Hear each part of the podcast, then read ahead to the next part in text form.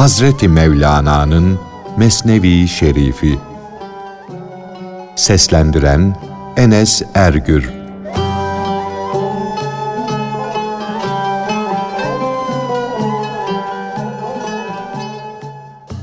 Biz gökleri, yeri ve ikisi arasında bulunan her şeyi ancak adaleti, hikmeti, hakkı ve hakikati meydana koymak için belli bir süreye göre yarattık. Ayetinin tefsiri.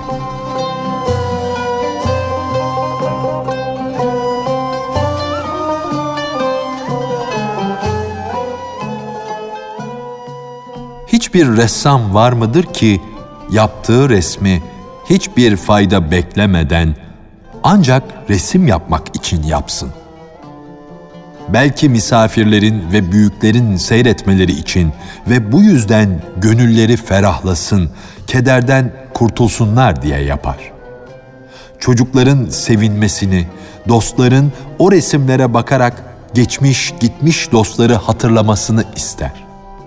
Hiçbir testici yoktur ki içine su konmasını düşünmeden testisini sırf testi yapmak için yapsın hiç bir kaseci kaseyi ancak kase olsun diye yapar mı? Hayır. İçinde yemek yenilmesi yahut yemek konması için yapar.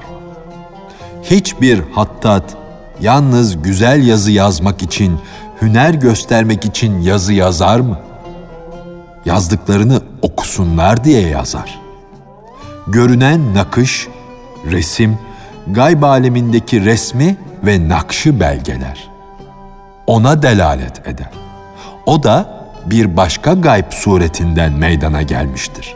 Yani bir başka görünmeyen nakış ve resim için var olmuştur.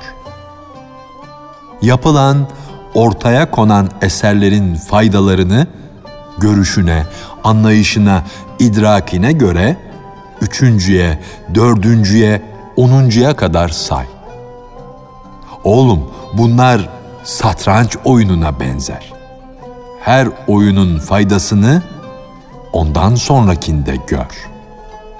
Bu yaratılmış şeyleri, bu güzel sanat eserlerini, bu sanat oyununu gizli oyun için ortaya koydular.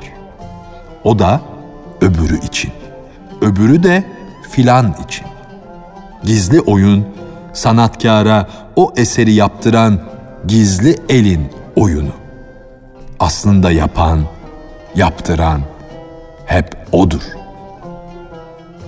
Böylece gözünü altı cihete, altı yöne çevir, dikkatle bak ki karşındakini mat edinceye kadar oynayacağın oyunları gör. Merdiven çıkarken birinci basamağa ikinciye çıkmak için ayağını basıyorsun. İkinci basamağı da üçüncüye yükselmek için. Bil ki böylece basamak basamak daha dama kadar çıkarsın. Yemek yersin, kuvvetlenirsin, güçlenirsin, bedeninde meni hasıl olur. Meni de soy sop elde etmek, gönlü, gözü aydınlatman içindir. Fakat kısa görüşlü adam görünenden başkasını görmez. Çünkü onun aklı yeryüzündeki çayır, çimen gibi bulunduğu yerde kalır. O ötelere bakamaz, gezip tozamaz. Bir otu çağırmışsın, çağırmamışsın. Ne çıkar? Onun ayağı toprağa, balçağa takılıp kalmıştır. Kalkıp gelemez ki. Çağırdığın ot başını sallasa da o sallanış senden değildir. Rüzgardandır o sallanışa aldanma. Bitkilerin başları seher vaktinde sallanır durur. Onlar kendilerini sallayan rüzgara derler ki, bizi uyandırdığın için sana teşekkür ederiz. Hakkın emrini duyduk, ona inandık derler. Ama ayakları biz bağlıyız. Seni dinlemiyoruz. Bizi boş yere sallama, rahat bırak derler. İşte ayağa bağlı ot gibi olan insan da hak yolunu bulamadığı için nasıl hareket edeceğini bilemez. Aşağılık kişiler gibi sürünür, körcesine tevekkül ederek yürür durur. Yalnız sıkıştığı zaman savaşta Allah'a tevekkülden ne çıkar? Bu hal tavla oynayanların tevekkülüne benzer. Fakat donuk ve sönük olmayan görünüş sahipleri gaflet perdelerini yırtarak ileriyi görürler. Onlara perde yoktur. Böyle görüş sahibi olan kişi on yıl sonra gelecek, olacak bir şeyi şu anda kendi gözleri ile görür. Böylece de herkes görüşüne göre gizli şeyleri hayır olsun, şer olsun, gelecekte olacak şeyleri görür. Böyle bir kişi için önde ve arkada engel kalmamıştır. Gözü her tarafı, her şeyi görür. Gayb levhasını okur. O kişi geriye bakacak olursa varlığın başlangıcından beri neler oldu ise, ne işler gelip geçti ise hepsi ona yüz gösterir. Yeryüzündeki meleklerin babamız Hazreti Adem'in halife olup olmaması hususunda yüce Tanrı ile bahse giriştiklerini duyar, görür. Yine o kişi geleceğe bakınca da mahşerde neler olacaksa hepsini bir bir görür. Demek ki o arkaya bakınca aslın aslına kadar görüyor.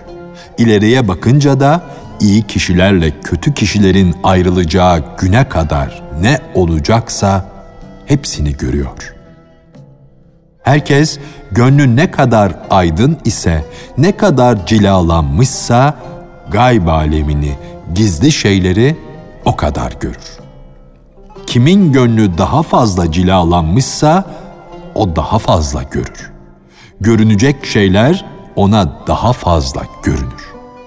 Eğer sen kalbindeki bu temizlik, bu saffet, bu parıltı Allah'ın lütfu ve keremidir dersen, gönlünü nurlandırmaktaki bu başarı da yine onun ihsanıdır.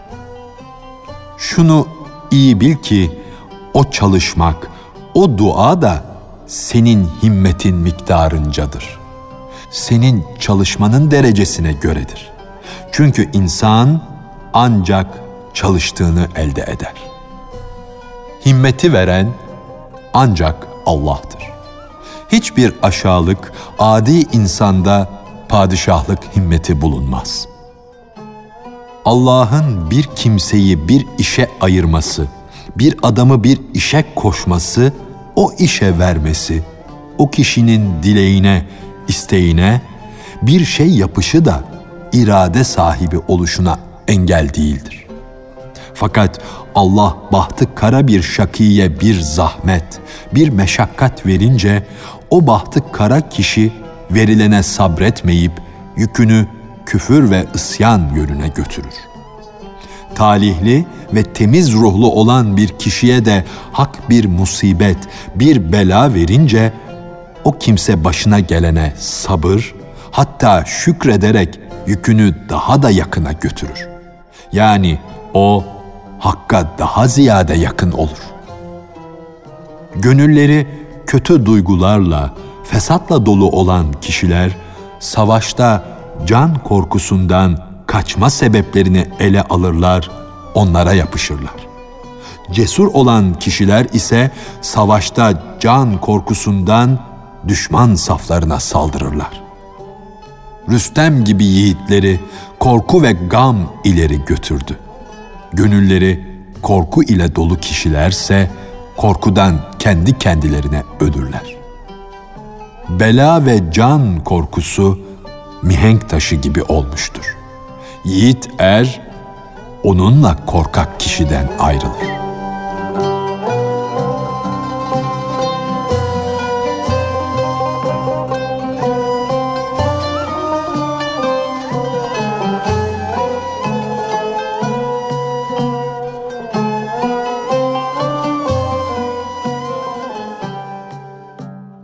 Hazreti Musa ve Firavun hikayesinin sonu.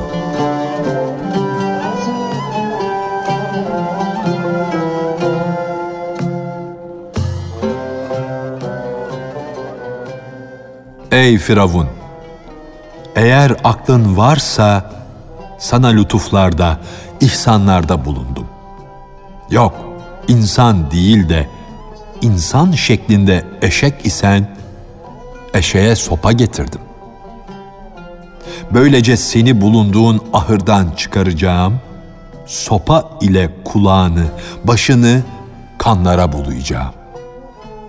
Çünkü bu dünya ahırında senin cefaların yüzünden eşekler de, insanlar da rahat değillerdir. Eman bulamamışlardır. İşte bak, sevimsiz ve terbiyesiz olan her eşeği terbiye etmek için bir asa getirdim. O seni kahretmek için bir ejderha olur. Çünkü sen de yaptığın iş, edindiğin huy yüzünden kendin bir ejderha kesilmişsin. Sen aman vermez bir dağ ejderhasısın. Ama benim asam, bak da gör ki bir gök ejderhasıdır. Bu asada cehennemden bir tat var. Kendine gel de küfür karanlığından iman aydınlığına kaç diye sana sesleniyor. Yoksa benim dişlerimin arasında kalırsın. Kimse seni benim kahrımdan kurtaramaz. Allah'ın cehennemi nerede?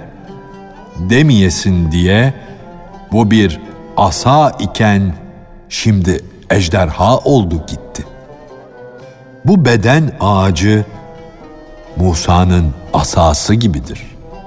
Musa'ya onu elinden at diye emir gelmiştir. At da onun hayrını, şerrini gör. Ondan sonra da yine hakkın emriyle onu al. Musa onu yere atmadan önce asadan yani sopadan başka bir şey değildi. Fakat hakkın emri ile yine eline alınca güzelleşti, inceldi. O asa önce kuzulara, koyunlara, ağaçlardan yaprak düşürmek için kullanılırdı. Derken Firavun'u ve tebaasını şaşırtan bir mucize oldu. Firavun'a uyanların başlarına hakim kesildi. Sularını kana çevirdi. Elleriyle başlarını dövmelerine sebep oldu. Onların tarlalarına, ekinlerine çekirgeler yüzünden kıtlık düştü, ölüm düştü.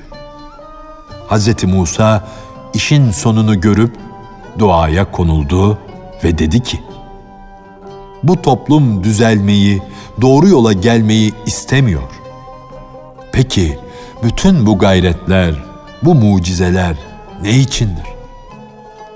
Allah'tan emir geldi ki, Nuh peygambere uy. O işin sonunu görmeyi bırak. İşin sonunu görmezlikten ve bilmezlikten gel. Allah'ın emrini bildir. Buyurulmuştur. Bu emir boşuna değildir. Senin bu ısrarının hikmeti şu ki, onların inatları ve direnmeleri meydana çıkmaktadır. Böylece de hidayet ve dalaletin yani doğru yolu bulmanın yahut sapıklığın haktan olduğu açıkça bilinir, anlaşılır. Çünkü varlıktan maksat Allah'ın isimlerinin ve sıfatlarının tecelli etmesi, zuhura gelmesidir. Böylece de insanları nasihat ve azdırmakla denemek gerek. Şeytan insanları azgınlık yoluna düşürmek için uğraşıp duruyor. Şeyh ise onları doğru yola götürmeye uğraşıyor. Bu dertli işler, bu musibetler üst üste geldikçe Nil nehri de Kıptiler için baştan başa kan kesiliyordu. Sonunda Firavun kendisi Musa aleyhisselamın huzuruna gidip yalvarmaya başladı. İki büklüm oldu, yerlere kapandı. Ey padişah dedi. Bizim söz söylemeye yüzümüz yok. Bizim yaptıklarımızı sen bize yapma. Fermanına uydum, emrini kabul ettim. Uğrunda parça parça olayım. Yüceliğe alışmışım. Beni hor tutma. Ey emin olan Musa, hadi dudağını merhametle kımıldat da şu ateşli ağız kapansın. Musa, Ya Rabbi dedi. Firavun beni aldatıyor ama seni aldatamaz. Onun hilesini kabul edeyim mi yoksa o hilenin aslını bilmesi için ben de ona bir hilede mi bulunayım? Çünkü her hilenin aslı bizdedir. Yeryüzünde olan her şeyin aslı göktedir. Cenab-ı Hak buyurdu ki, Ya Musa, o köpek hile yapmaya değmez. Sen onun önüne uzaktan bir kemik at. Hadi, asanı kımıldat. Topraklar çekirgelerin yok ettiklerini yeniden versin. Çekirgeler hemen yansın, kavrulsun, simsiyah olsun da halk Allah'ın değiştirme gücünü görsün. Çünkü benim sebeplere ihtiyacım yoktur. O sebepler hakikati örtmek için birer perdedir. Ey Musa! Bu sözün sonu yoktur. Sen dudaklarını oynat ki yeniden çayır, çimen, tarla, ekin yeşersin. Musa öyle yapınca, emre uyunca o anda yeryüzü sümbüllerle, iri taneli başaklarla doldu.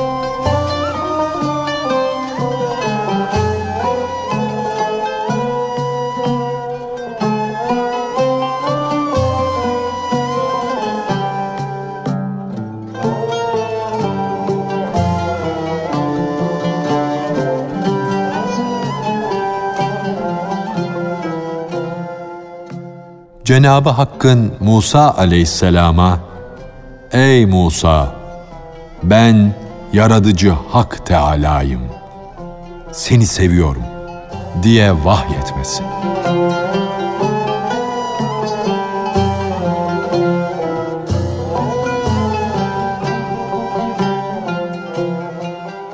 Cenabı Hak Musa'nın gönlüne vahyetmek suretiyle buyurdu ki Ey insanların arasından seçilmiş olan er! Ben seni seviyorum. Hz. Musa, Ey kerem sahibi Allah! Beni sevmene sebep olan huyum nedir? Söyle de o huyumu daha fazla artırayım, o huyun daha çok üstünde durayım diye sordu. Cenab-ı Hak buyurdu ki, Ya Musa, sen ana kucağındaki bir çocuk gibisin. Anası kızsa, azarlasa bile çocuk yine anaya sarılır. O çocuk anasından başka bir kimsenin varlığını bile bilmez. Sanki dünyada yalnız anası yaşamaktadır. Anasının sevgi şarabını içmiş ve ondan mahmur olmuş, sarhoş olmuş, kendinden geçmiştir anası ona bir tokat vursa ağlar ama yine ona gelir ve ona sokulur. Yine onun etrafında döner dolaşır. Anasından başka kimseden yardım istemez. Tamamıyla hayrı da şerri de odur. Ya Musa, senin gönlünde de hayır ve şer hususunda bizden başka kimse yok. Başka yerlere dönüp bakmıyorsun bile. Sence çocuk olsun, genç olsun, ihtiyar olsun, benden başkası taş ve kerpiç gibidir. Sen ya Musa, sanki yalnız sana ibadet ederiz, yalnız senden yardım isteriz ayetinin manasını yaşıyorsun. Yalnız sana ibadet ederiz sözünde manayı tek bir varlığa yöneltmek düşüncesi vardır ki o da riyayı gidermek içindir. Yalnız senden yardım isteriz. Sözünde de manayı tek bir şeye vermek, yardım ve başarıyı ancak Allah'tan beklemek ve istemek duygusu vardır. Allah'ım ancak sana ibadet ederiz. Yardımı da ancak ve yalnız senden bekleriz. Başkasından değil demektir.